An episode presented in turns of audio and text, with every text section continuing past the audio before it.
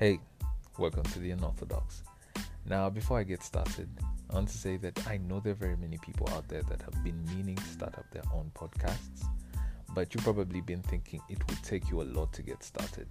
Well, I'm here to let you know that getting started is as easy as downloading an app called Anchor. With Anchor, you will have all the tools you need to record and edit your podcast. And once you're done and you feel like you're ready to have the world listen to what you have to say, Anchor will publish your podcast on multiple platforms, whether it's Apple Podcasts, Google Podcasts, Spotify, you name it, man. There's so many platforms on there.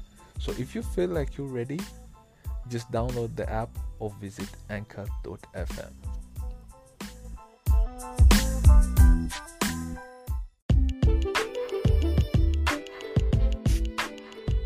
What's up, my people? Welcome back to yet another episode of The Unorthodox. Now, I want to first give some shout outs to the people who have been taking the time to listen in from the very first episode right to this very one. Guys, thank you so much for the love. And if you're a new listener, I mean, we, we welcome you, man. I'm, I'm so happy to add you to my audience, man. And I hope I do not disappoint. I do not disappoint. Anyway, uh, let me cut that short and just get into what I'm supposed to be giving you guys today.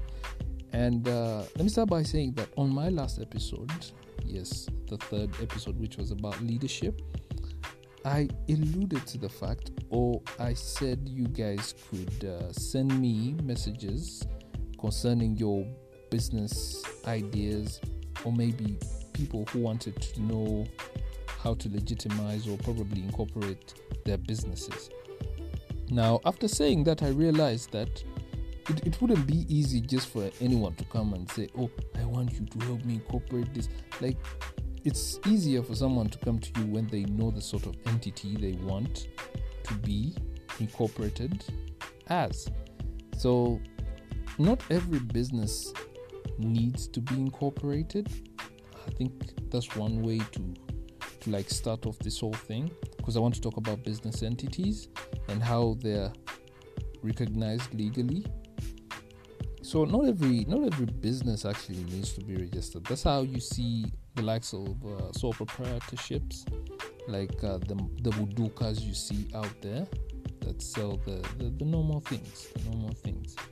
Uh, those don't necessarily need to be registered, like as what should I call it? To be recognized, like uh, as a as a as a legitimate business, though they can take uh, other steps, probably like acquiring uh, trade licenses, blah blah blah, and, and this and that, or probably just reserve a name. You get it? Like just reserve a name, and reservation of a business name is done at the URSB uh, guys always take time to think through your business name let's first change this mentality of naming businesses our own names.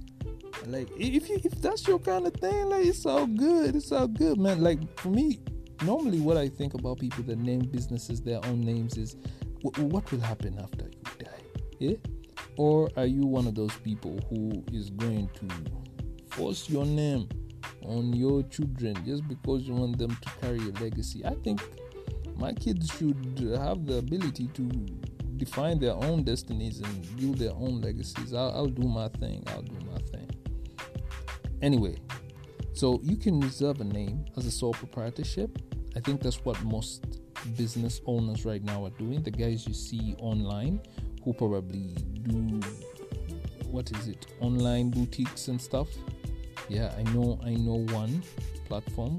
It's, uh, it's uh, by a friend of mine. Actually theirs is a it's a partnership it's not a sole proprietorship. But basically what they did is they they also just registered a name. And uh, i think that's all you need to know about sole proprietorships. Like it's, it's as easy as that man. Like one man army you run everything you run the whole show man. You ain't taking orders from nobody like you good all by yourself. So let's let's just go to the second business entity, which is partnerships. Now, I am uh, at least open to the fact that each and every one that's listening in has an idea or has a clue of what partnerships are because we even just use the term as we please in our daily mumbo jumbo. So, partnerships, yes, they also needn't be registered in a way, but except for the professional partnerships, which are the ones that are formed by professionals like lawyers. For example, a professional partnership is a law firm. Except for those guys, they need to be registered and they have a lot of other regulations they have to meet before they start doing business. But for the normal or general partnerships, it's it's basically you, you get your G your, you know someone around who you have spoken to, you've been sharing ideas, you have uh, established a connection with them, you know their strength, they know your strength, you know each other's weakness, and you know how to complement each other. A basic example I can give is uh, the one of Steve Wozniak and Steve Jobs. Like Steve Wozniak was the programmer, like the, the brains. Like it's truth out there, it's fact. Steve Jobs wasn't the geek. Like he wasn't into that stuff, but the man knew how to sell. The man had vision. Like he, he knew how to close a sale. Like if, you, you're talking about people who can get you those buyers and the numbers, he was that guy. And the vision is in as much as Steve Wozniak was a programmer, this guy had, should I call it the consumer perspective on things? Yes, instead of just being a programmer, like he, he saw things from just more than just programming. And basically, that was their partnership. Their partnership was the start of Apple. So you see how partnerships ultimately sometimes, if the vision gets really technical, go to the incorporation bit and become companies. But not, not necessarily every partnership turns out to become a company. So, under the general partnership, guys, yes, you needn't be registered. Yes, there, there are not very many technicalities in running a partnership, but you need to have a partnership deed.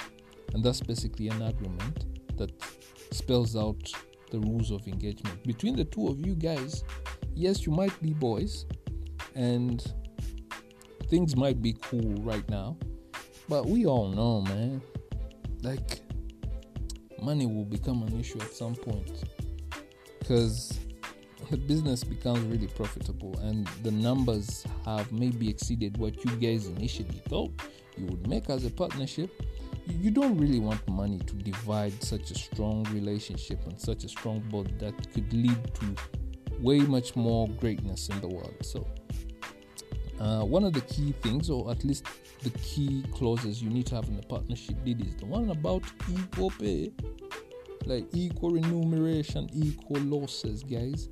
You, you need to know that if your partners and i'm not speaking from a point of view where it's just two two people partnerships like you guys can be more than two people but the minimum must be two for it to be a partnership. Remember that if you are alone you you're sole proprietor if you have another body for us legally we, we, we recognize it as a partnership regardless of whether you guys registered or not so you need to know your strengths, you need to know all of that. But the money bit, the money bit, you need to know that when you make losses as a business, you guys share the loss. There is nothing like atenze naleta sente kati simanye zange zo njagala ziveeyo that you want your money to come to. no no no no like if you form a partnership with someone where for example you put in the money and he puts in the skill when the loss hits it's not about who put in the money or who did what you all just make peace with the fact that it was a loss. When the profits come as well, do the same thing. And the other thing about a partnership is it spells out, for example, if it's not equal pay, it will at least stipulate the margins of uh, remuneration. So, in an instance where maybe one guy invested, for example, like 50 mil 15 million or 50 million in someone excuse me actually said 15 million So 50 million in someone who actually has the skill. Let's let's say uh, you who's listening in had money and you invested your money in, for example, uh, an artist, yes, a musician. So you're just basically depending on their skill. So you need to have a partnership deed where you actually stipulate that because of my monetary what contribution to the business. And remember, guys, partnerships. It's not basically you have to contribute money to form a partnership. They can be two people who don't even contribute money to the partnership, but it's running. It might just basically two formidable guys who have matching skill sets. So that's it. And you need to know, guys, that if money is involved, stipulate clearly what percentage each and everyone is entitled to. Otherwise, it gets technical at some point. So, I think that's all I have to share about partnerships. Next is companies. So, with companies, we have private companies, which I talked about in my second episode, and public companies. So, at least remember that. If not, well, let me, let me just go through it again. So, private companies are basically those opened up by two or more directors.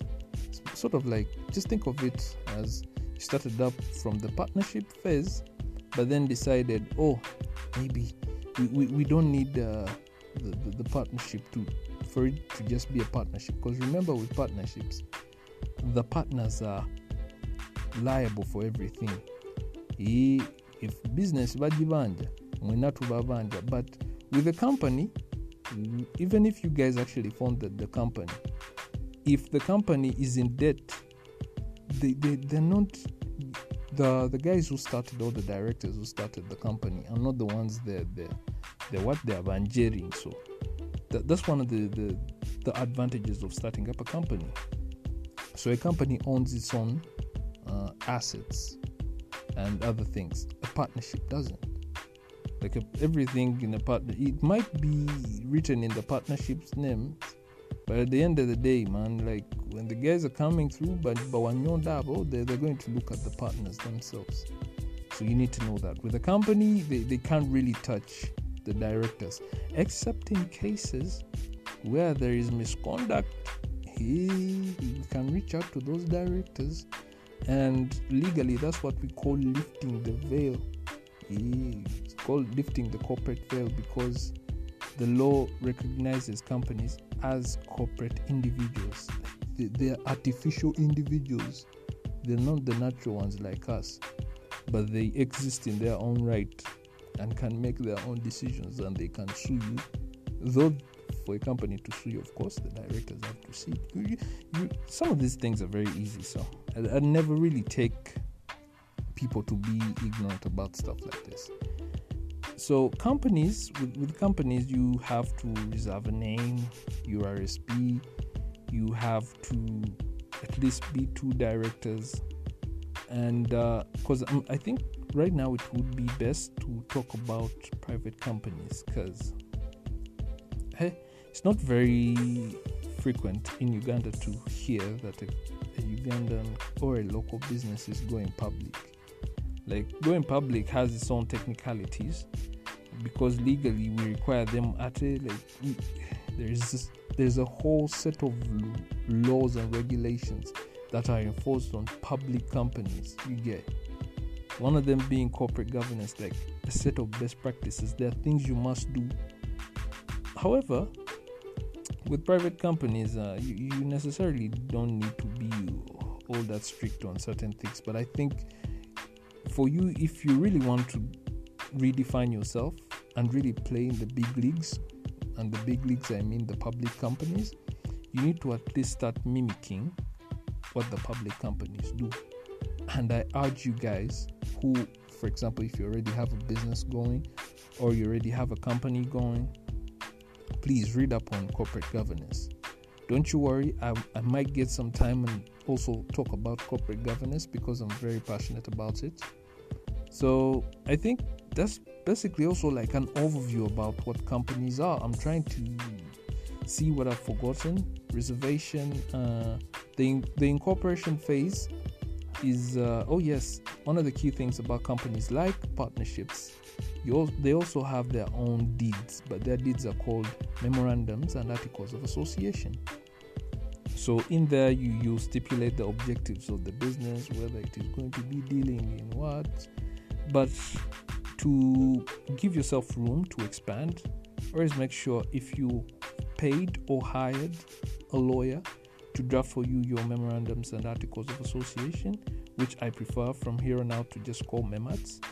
If you've had a lawyer to draft for you those things, at least let him know, let him understand the nature of your business. And if you have any intentions in the future to probably go into other fields or other markets, provide that in your memorandum. Because if you if your memorandums do not give you the liberty to expand in other markets, I mean, legally, we, we the, the, law will confine you to that to, to like that business you're dealing in right now. But I believe people want to grow uh, beyond a certain point, so always leave your objectives open to incidental businesses that probably also benefit the company. Things like that. Uh, the other thing is you need to know about memats. You need to stipulate the shares and the share capital. Yes, even private companies have shares, man. So you need to first stipulate the share capital, which is the valuation of your business. How much do you value your business, or how much are you initially investing in the business? Remember, I told you a company is a separate entity from its owners. So when you guys invest that money, it, it, you can when you're drafting when someone is drafting your memats, you can tell them, uh, my business will be valued at five mil or five million shillings at, at the start. It doesn't mean that you you have to pay up the five m. Like no, just know that if you start up a business, uh, it's a, it's required legally for you to stipulate your share capital. But if you start it up and the company is incorporated and they give you a certificate of incorporation. From that date, the company kumanja or you will be in debt with the company for that five ma. So you look for that five mil. I don't know how you will find it, but you'll have to pay it up in shares. You get it? So you pay up by just buying shares. So we have the allotted and unallotted shares or unpaid for shares. So after you paying, you might have to at some point if the business really becomes good, you start making serious money. You need to uh, amend your memorandums and articles and probably increase or decrease your valuation depending on what you want. Sometimes it might be you guys started out saying the business was valued at five ma, but you're finding it hard maybe to to pay up the five ma you, you you pledged, so you can decrease your share capital. But if the business is doing good and probably you want uh, the future investors to also pay some good money for the shares, then you would opt to increase your share capital. So I don't know, you, you can find a way of valuing your share capital. There's some details I can't really get into. Otherwise, what would be the work of a lawyer? Like, they're supposed to sit down with you, and this is it's not like I'm trying to be greedy with the information, but some of these things require that you sit down with your own personal lawyer and just go through your memorandums and articles of association.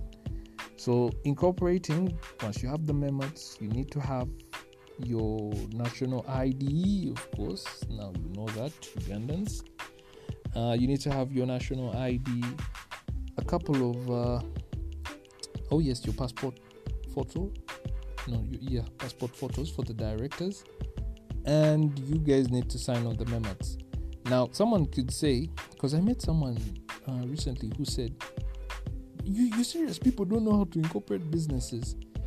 Uh, one of the things that people tend to forget when they're incorporating these businesses is they think they can do it alone, but in the memats, actually the memats themselves, the person who's required to sign in those memos must be an advocate or a lawyer. So I don't know if you if you have someone who does that stuff for you and they're not an advocate or a lawyer, just know that URSB right now might not be paying attention to those documents, but should you ever get into a legal conundrum where your memos have to be brought out, some of these things might come to light, and by then, oh, might be something you don't really want to get into. So, yeah, guys, pay your lawyer and uh, get some legitimate memos. So, basically, I think that's an overview of companies. I feel like I have a lot to say. I, I don't want to get into NGOs right now because they are a different ball game. NGOs, associations, circles. I feel like that's something I will I am willing to share come the next episode. And guys, please, if you love the content, please get, get, send me a message, man. Send me a message and let me know probably the content you want to hear. I feel like whenever I come here and run my mouth, I'm not strategically hitting some of the core points my audience wants to listen to. So, guys, please take uh, the initiative, send me a message. I will be so glad to hear from you guys. And until next time, guys.